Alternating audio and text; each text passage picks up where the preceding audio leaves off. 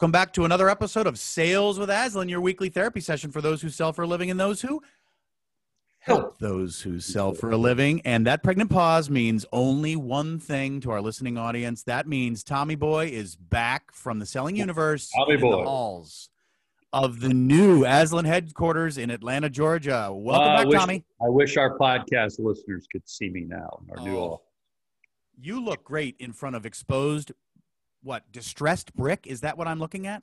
Yes, we're going with an ad agency feel. Like Ooh. think I'm downtown in the you know converted meat market district. Or is it meat market? Well, probably it's kind of meat market. Like where you meet Pack- people or like Packing district.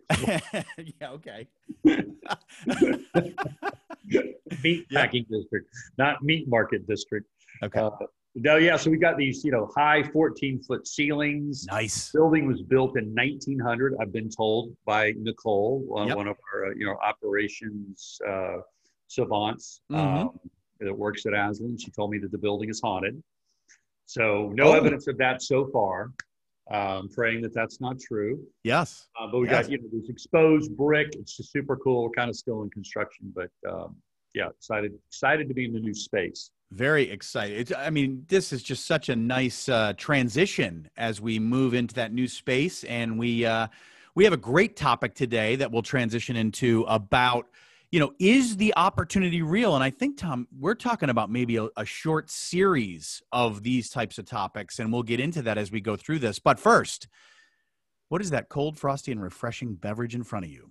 Scott, I discovered this beer uh, on a recent trip to Northern California. Okay. I went there for a little marriage retreat. Nice. Uh, for some reason, my wife thought I needed to go to a marriage retreat. I have no idea why she would think that. I I can't imagine you're so perfect. But I am joking. No, it was great. It was a great retreat. Anybody want to check it out? Scott River Lodge. It was an Scott amazing, River. Amazing retreat with with my lovely spouse. Yeah. 39 years almost. We're Wow. celebrating 39th year this uh, this September. But while I was there, I discovered this IPA. You know, I'm an IPA fan. Of course. Revision IPA. It's out of Nevada, Mhm. and alcohol by volume is six and a half percent. IBU 50. My goodness. Now, I, I think is that a I don't know the, the I guess that's low um, low bitterness score. Yeah, well, it's it's high for me because I'm not a huge bitterness fan, but it's probably mid-range for those that that prefer it. I think that scale, if I remember correctly, goes over 100. So you're not Oh. you're not you're not, Not yet. said low impact bitterness, but high impact aroma and flavor. nice. Now I that's like that. their percep- perception. But anyway, uh, it, but, and here's a cool award: World Beer Cup Award, the Golden Award in 2018. So anyway, that's uh, that's my beer, and I'm enjoying it. Awesome. Well, I am going to enjoy something I've enjoyed many times on the show. It's a Sam Summer. I know it's getting a little boring, but it is my beer of choice in the summer, and it is summer. So, Dude. Yeah, and I, I tell you what, it, it- in Atlanta right now, it's it's mid high 90s, oh, crazy hot. Okay. And um, it's been one of those weeks, Scott. So uh, beer beer uh, is working right now. Yeah, well, and this is this is a little lighter than yours. It's only five and three percent ABV, only eight IBUs, much more to my liking. And uh, so let's uh, cheers. Let's have a have Cheers. a beverage. Yeah, it's beautiful. Mm. Mm. All right, so back to the uh, the topic at hand. You know, is the opportunity real? And this is kind of just to set this up. You know, as we as we transitioned what 16, 17 months ago into this virtual selling environment, um, it's just been a lot more difficult to qualify and win opportunities, right? Yeah. So you know. You have less access, you have probably less time with decision makers. And so today we really want to explore the number one factor in determining if you are pursuing a qualified opportunity and the key plays that you can run to ensure that you are getting the information needed to determine if you are serving the wrong person or chasing the wrong opportunity. And I love how organized we are when Tommy Boy is on because we've got a nice four step process to get you through this. So, Tom, set us up with the first and eh, you know one of the most important things we need to do when determining is the opportunity real. Yeah, I think I think the way that you describe that, Scott, is dead on. It, it, it with the changes of how we're selling now, still I would say most of us are, are virtual. I don't. I've talked to a few reps who are actually able to go on site, and Right. I know right now there's some there's some scares with the new variant, and, and so virtual still is obviously a major component of, or selling virtual is a major major avenue of how or channel of how we're selling now, and so it's much more difficult to qualify the opportunity, and, and at least I found because the access, like you said, access is more difficult to the right people um, and the time that they're engaged with you you know when they set up a well, i found when they set up these zoom meetings you know versus on site it's 45 minutes or an hour versus if you're on site you have a lot more time you see Yep. more people you can see the body language you can see who in the room people listen to you can you know you just can there's just so much more information so now we're having to learn how to qualify opportunities um, and determine it. Are we really wasting our time? Which Yeah. you know is something we have to manage because every time we're we're chasing a deal, we're losing a deal, and so we only have limited time. That's the most valuable resource we have as a seller is our time, and where we choose to spend that time usually will determine our level of success. Yep. So the first piece of determining it, um, if an opportunity is qualified is to determine and ask the question: Is the opportunity real? meaning is this something is this is there a real problem you can solve are they really going to invest in this type of solution Right. and Yeah. so um, and there are four questions that you need to ask and there are probably more but these are the four main questions that i think we need to ask to determine if the opportunity is real so i'd love to go through that um, today and then like you said talk about well what are some plays we can run to determine how to to get that question answered Perfect. All right. So I, we always debate this here on Yeah. Sales with Aslan. Do we do we give them all four questions up front and then start nailing them, or do we want to keep the audience in suspense as they're on their treadmills listening to this? Uh, Mhm. I'll let you make that call, Tom. You want to give? Them i say keep them in suspense let's keep them in suspense. I like it. All right. yeah. Well, why don't we start with the top and most? Uh, well, I won't say it's the most important. They're all important, but what's the first? Well, it is kind of where you start, really, honestly, because this. I think this is this is. Um, it, it's also something I think we we miss the most. Yeah. Um, because it's too easy to get caught up in the fact that we're talking to someone. Mm. They're probably talking about a problem or a need that, that relates to our solution. And so it's it's so easy to skip this, but it's something needs to be the forefront of our mind, especially early in the process. And this is do you have access to the real decision maker or decision makers?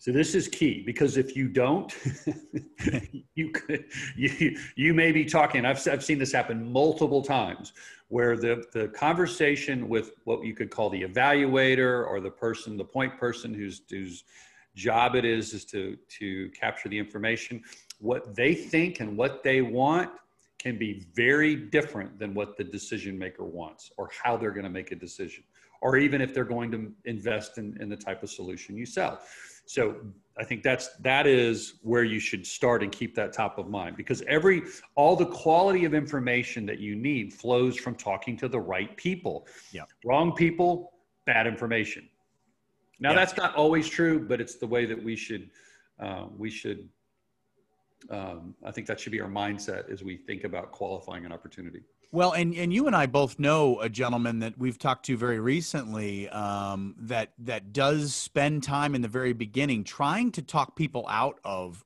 you know or talk tell them reasons why you know dealing with us might not be the right move, almost Mhm. trying to kill the deal. And Right. and and when you when you take that mindset, I think you add some credibility to yourself saying, look, I mean, I've, I've seen situations like this. And if I can't talk to these people, typically it doesn't go very well. You and I both um, wind up spending a lot of time and it doesn't, it doesn't wind up working out into something fruitful. And so he spends some time talking the customer out. And sometimes you have to be willing to walk away, but many times that creates um, a little curiosity perhaps and a sense of urgency on behalf of the client, right? Yeah, I, I, I think that's important to talk about this, Scott, is, is I think that's the number one play is have the right mindset. Yep. And I, and I love that idea of try to kill the deal. Now, Yep. I want to back up because this is, this is an area where either a you become you come across you can come as a seller you can come across as very self-centered because you're trying to figure out hey am i wasting my time. Right exactly. And so that sounds very self-centered. Of course. Um, but we're not being self-centered. The, the way that your mindset the, the right mindset is yes you want to try to kill this deal but the why is because they're keeping you from serving someone else. Yeah. And I love this. And the, the easiest analogy I always, I, you know, in my head, I always go to is, uh, is a, is a, let's just say a surgeon or an ortho, ortho, if you're an orthopedic surgeon and someone comes in with a kidney problem, you don't want to, they're keeping you from meeting with somebody else who has a knee problem because you don't, you don't operate on kidneys. I don't know what kind of, I don't know what kind of doctor that is. yeah, exactly. But Definitely you know what I'm saying? Doctor. So it's the same thing. You, yeah. you, you solve certain problems and you need to spend your time helping those people and serving the people that that have the problem that you can solve and so you need to be um, careful with your time so that you can serve the right people so it's not about hey can i make money off of you it's about hey i uh, it's the same thing with choosing the people that you allow in your life if yeah. i start serving and spending time with people that aren't my family they're keeping me from serving my children so it's not self-centered. It's yeah. about fulfilling your mission is the way to think about it. Yeah, uh, no, I think that's great. Great. So I think that's the number because here's here's why. And the other thing I want to say is for the other type of person who doesn't want to ask some tough questions, because that's ultimately where this is going to lead. You're going to have to ask really tough questions. Is they don't want to ask these questions because they don't want to look like they're self-centered. Yeah.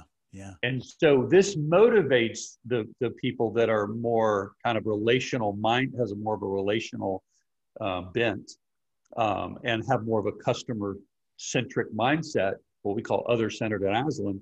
They, they shy away from these questions. They're like, this, that's self centered for me to try to qualify you. Actually, it's not. It's self centered for you not to figure out who you can serve.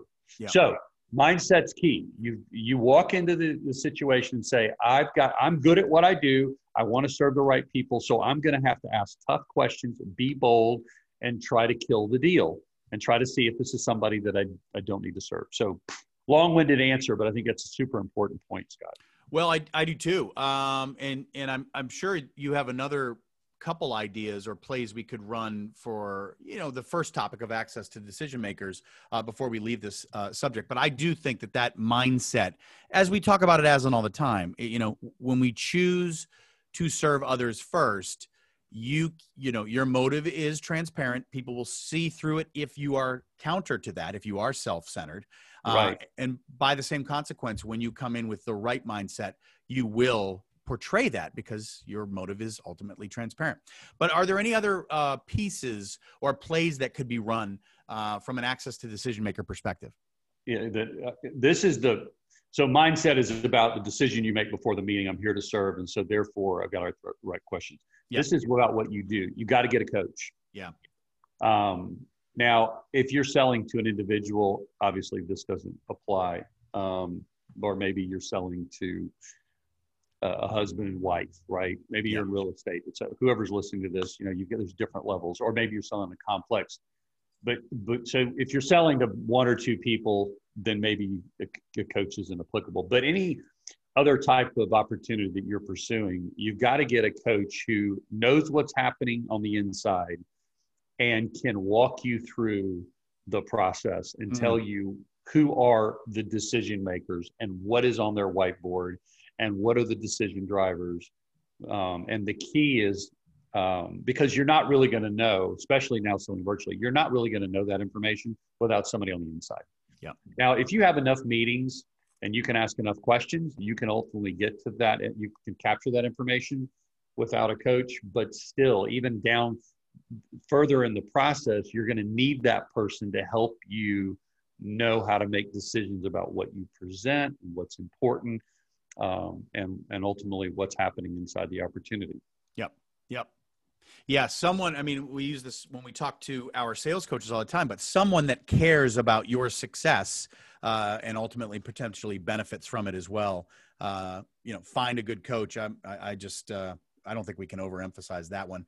Um, that's excellent. a good, that's a good point, Scott, um, about getting a coach. Yeah. Uh, you just defined. I don't want anybody to miss that. Uh, a coach is somebody who wants you to win. Yeah. Yeah. And and they also care about solving the problem. That's right. Yeah. So and they I would say a third element is they know who the players are. Yeah.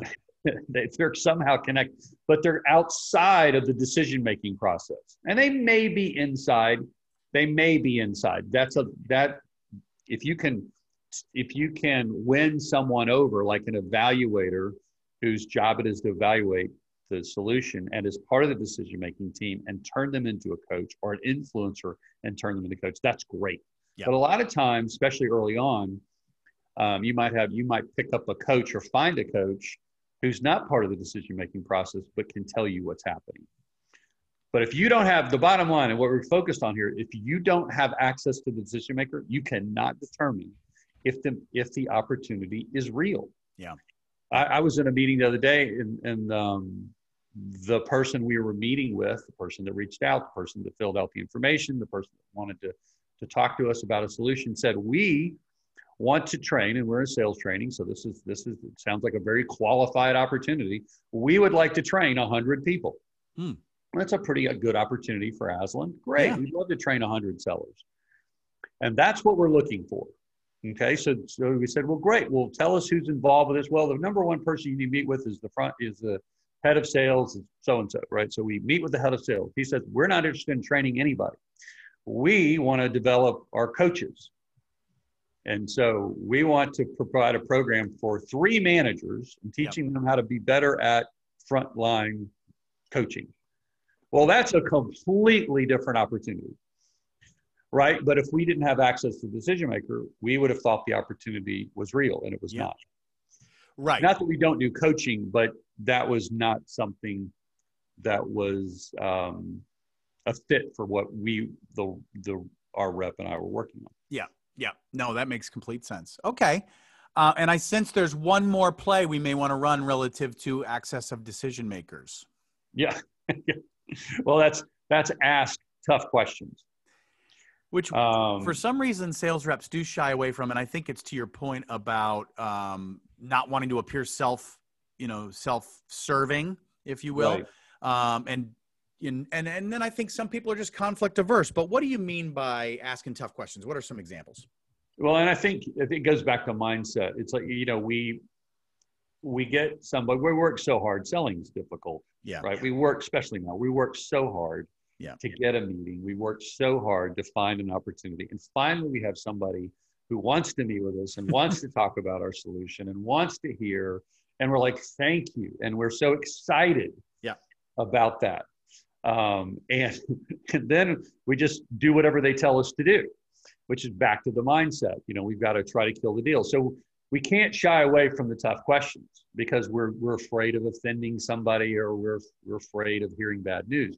And so here's the number one question that I like to ask is sort of dream with me a little bit. Let's just assume we're early in our relationship, but let's Yep. just assume that you believe or you discover that our solution is an absolute perfect fit. You believe that, whoever you're talking to.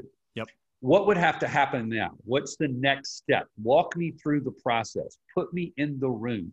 Who would you meet with? Who would you talk with? Who would we need to, you know, kind of what Yeah. are the steps? And what would you say to them? yeah, And who would you put a star by their name? And why? and and It- think about how many how many variations and how many different ways you just asked. What's your decision process, right? I mean, those are all very uninvasive, very Mhm. conversational ways to get at the same information and and frankly very other centered because you're you're walking arm in arm with this person to solve that decision criteria or that decision process problem uh, for both of you right you're making them think about something maybe they haven't thought thoroughly through right Exactly. Well, and especially if it's early, which you know we're trying to trying to determine if the opportunity is real. Yeah. We're usually going to be early. Um, Yeah. You know, and when it's early, you're usually not talking to the decision maker. Yeah. Right. The decision maker is the person who determines here's the plan, here's what's going to happen, and then usually they delegate it to somebody and say, now go look for solution providers, and then bring them to to me or us and then we will evaluate. And sometimes they don't even want to meet with the solution provider, and that's becoming more common. And so you, especially early on, are talking to the person who's going to have to, um, you know, walk through the process. Now, here's how we, we can position this to make it more other centered. Because mm-hmm. you're right, Scott, it is another centered approach. But the best way to articulate that is to communicate to them, you know, my role here is to help you figure out the right solution. And so I want to, I know you're just, you're, and I want to help you and prepare you to have the right this conversations and give you the resources that you need to communicate with your team internally so that you can help your organization make the right decision. The, the message you're really sending is I want to make you look good. Yeah. I yeah. want I want to elevate you in the eyes of your organization, and I want to make sure you're set up for success.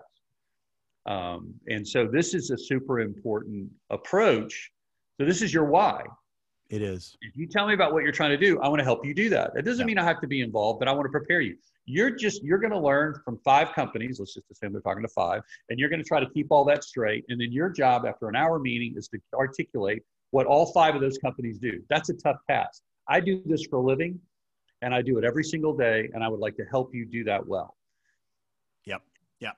So well, that's that, why, that, why you're asking kind of what's the process and who's involved and what they need to do and what they need to articulate.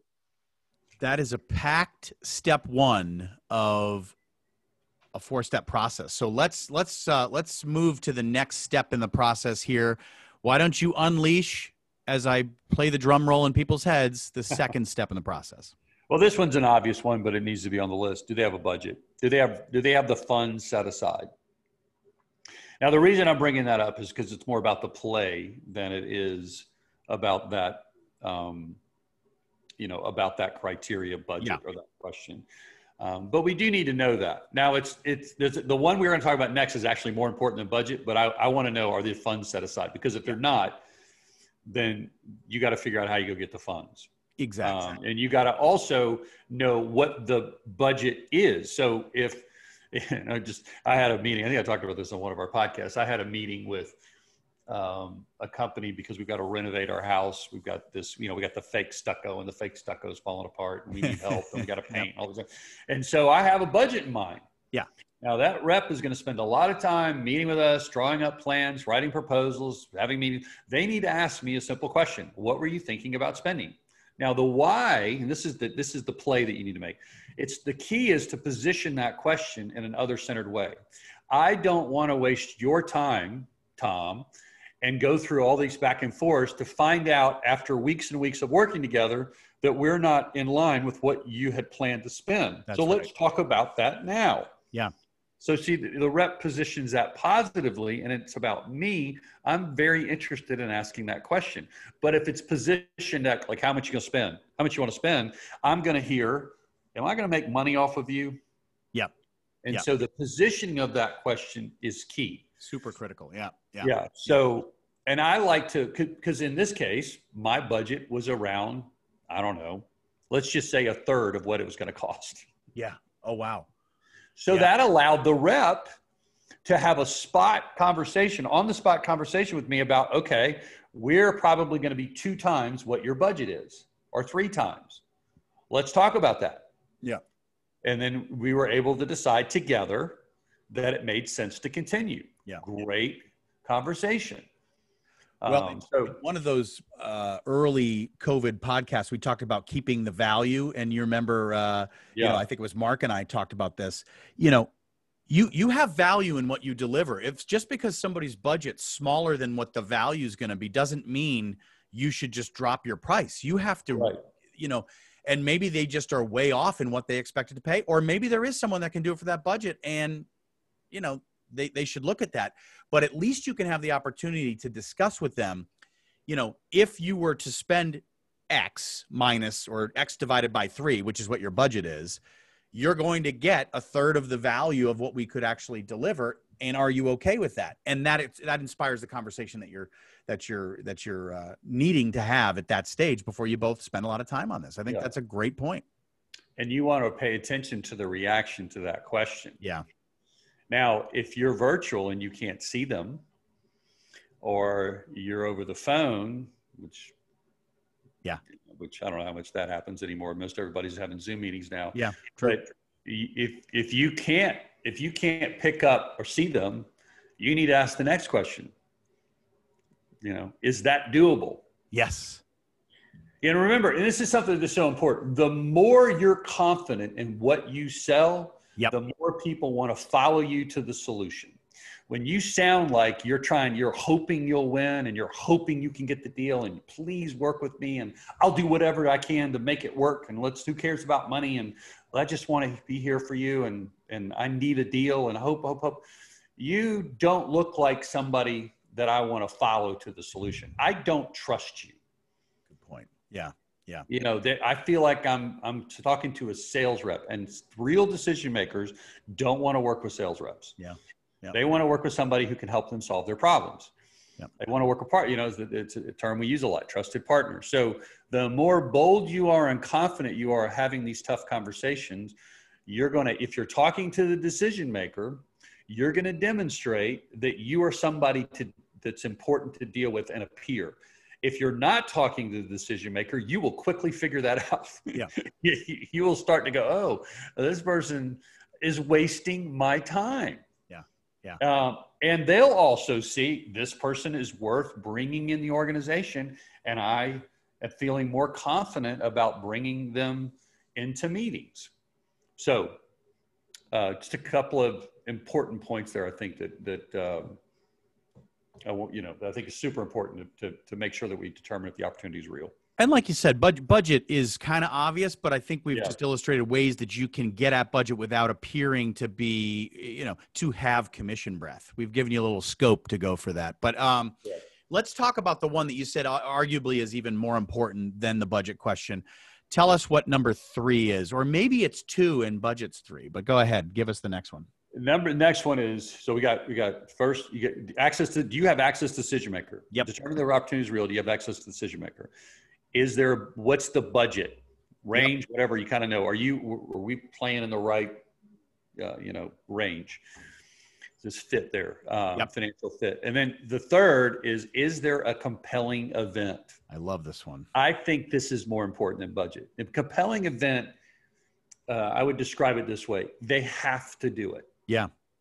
regardless of whether they have the funds is this something they have to do Yep. now that does not mean the opportunity is not real i've worked with many companies before they didn't have to do it but they really wanted to do it Yeah.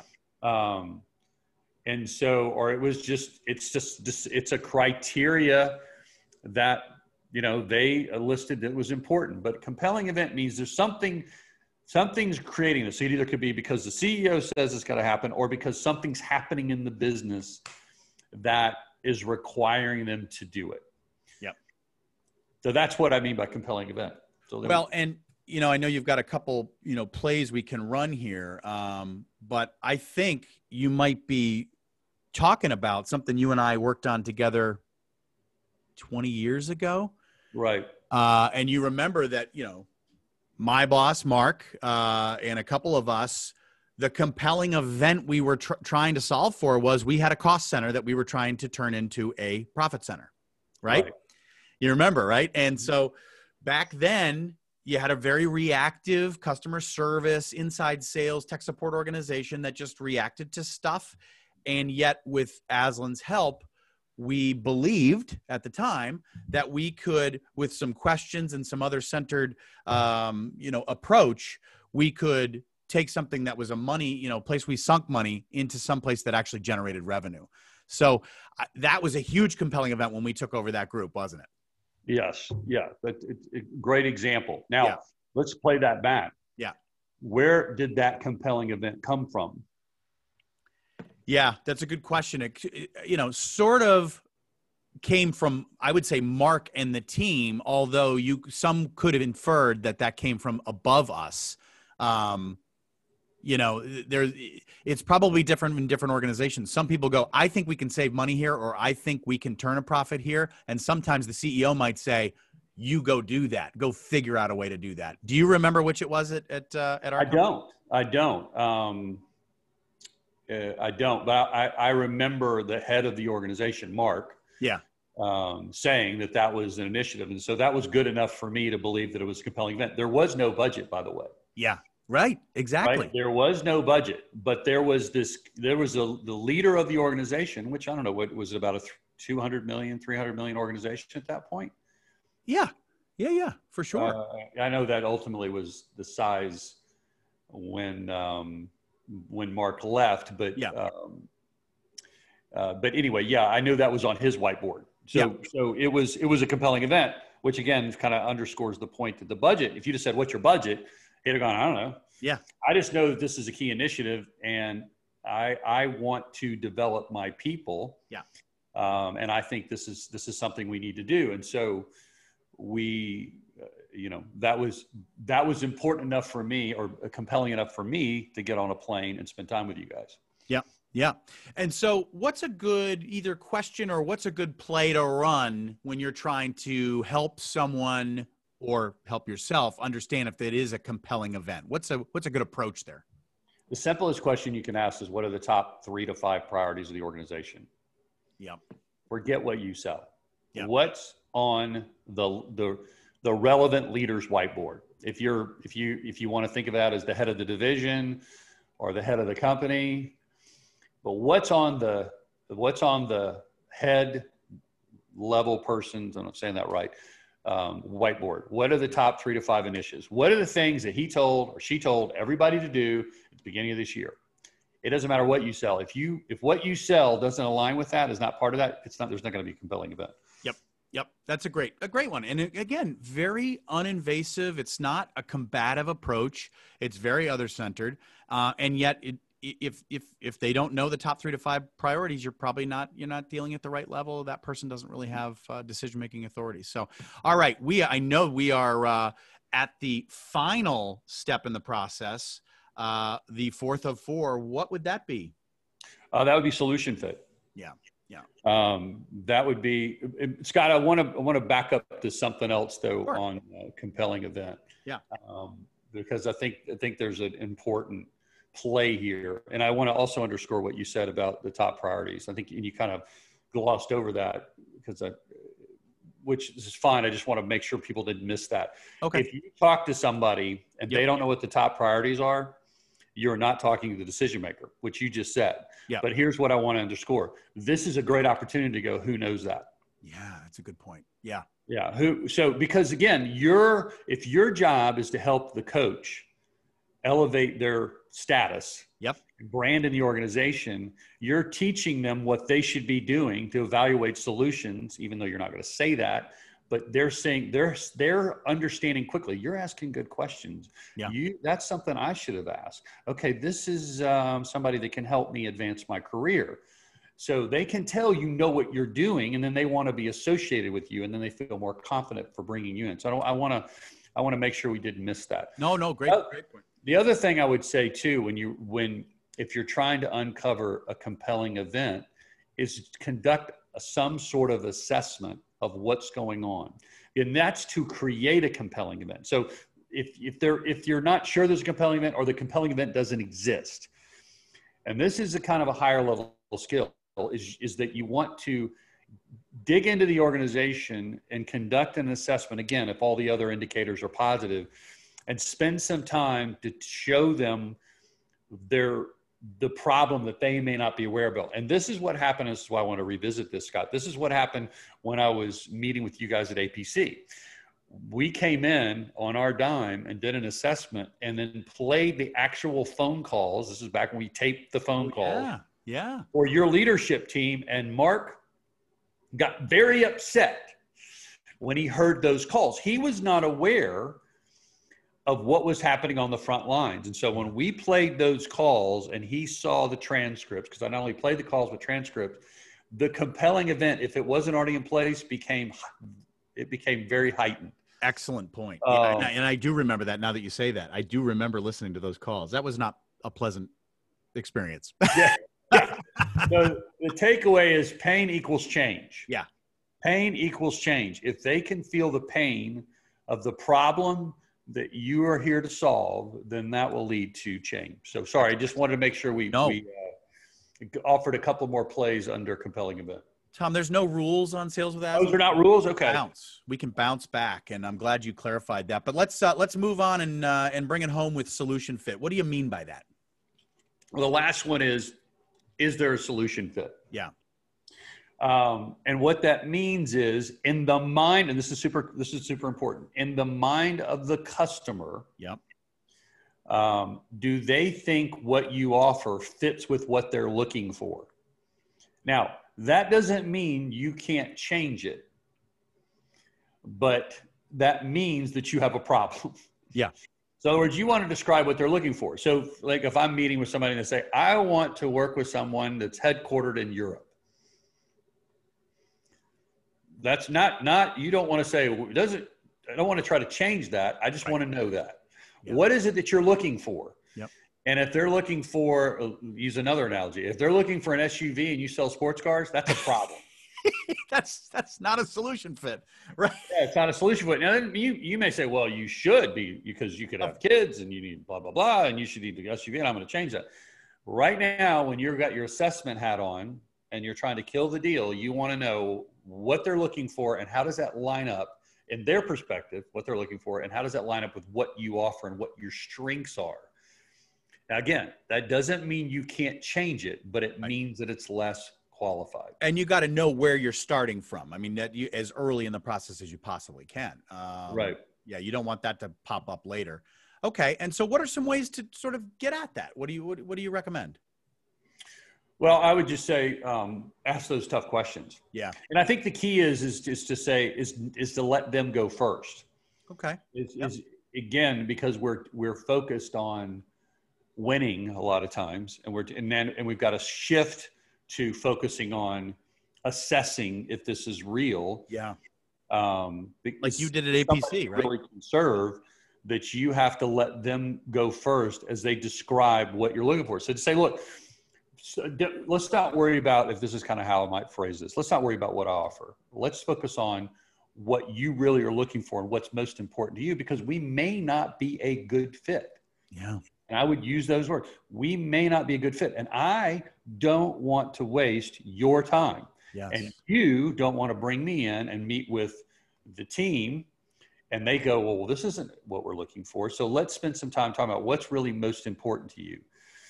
Now, if you find out again that they're looking for a sports car and you sell SUVs, and you have access to the decision maker, and you know that that's pretty much what's on the decision maker's whiteboard, you can then decide, okay, what am I going to do about that? Yep. And you may be able to you may be able to change their view if you think, and this is the key, if you own their company and you believe if you own their company that they're making the wrong decision and you would not do what they're doing if you own their company. Yeah. Not as you selling your solution, but if you are on their side of the table and you own their company and you go, this is a big mistake. Yeah. And I believe it's in their best interest to change their decision drivers, then you you got to figure out what to do now to change that. And I think probably the best thing you can do is either conduct some sort of assessment slash recommendation. Yep. Or do a pilot. You got to do something. You got to you got to have to invest a lot of time to change their decision drivers. Yeah, yeah, yeah. Yeah. I mean, if you if you truly believe it and you've seen it work in other places, the best way to convince somebody else is to show them, and and a pilot's a great way to do that. Um, yeah, you you got to spend you've got to spend the time. Yeah. Those the plays, but right now when you're assessing, and that comes really later when we talk about uh, the the the two other categories, which is can you win and is it worth winning? This is just a little bit commercial for what's going to come next in the series. But can you win? That's going to be um, you're going to have to look at that again and say, how can I really ultimately change their view? Yeah. But right now, we're just kind of sitting back and listening to the customer, figuring out, okay, do I have access to the right people? Is there a compelling event? Is there funds in place? And are they looking for what I offer? And Yep. if the answer to those questions is negative, you're in trouble. Yeah. Yeah. Wow, what a topic! What a topic. Well, before we turn this group loose, uh, any any parting pearls of wisdom uh, before we kind of once again publicize the fact that this is the first of a three part series. I love that. I, I would just underscore uh, the importance of resetting the compass before the call. Yeah, that is. Uh, and having meaning, and what I mean by reset the compass, which means that this isn't about you, this is about them. And Yeah. when you make a decision to serve, you're going to be more successful. And so if I stop and reset my compass and say, you know, hey, I'm, the, the compass always points to me, I default to self. Yep. And so I need to focus on the customer and make sure that you have you you look at this checklist develop some sort of pre-call checklist where you remind yourself of these types of questions and plays that you need to make then you're going to be successful. I will tell you i've been selling aslan solutions for 27 years. I still forget to ask some of these questions Yeah. without going through my checklist. It's just like a pilot who's fly who's flown planes for 20 years. Every time they they start to take off before they take off they go through their checklist right because it's important because they're going to forget something and so this is part of your pre-call checklist to make sure you remember this because it's just too easy to get excited about believing what the person you're talking to is telling you Yeah. Yeah. Yeah. and by the way they may be telling you negative and it and it's not negative i can't tell you the number of times i've had the opposite happen where someone has said oh this isn't what we need and i'm like well who are you it's good. That's good. Well, there, you know, this could put my career in jeopardy if they adopt your solution. So I'm against it. Yeah. Well, are you the decision maker? No. Well, who runs sales? What do they think? Well, I don't know. Yeah. No, very Okay, good. Well, then, uh, not to be rude, but but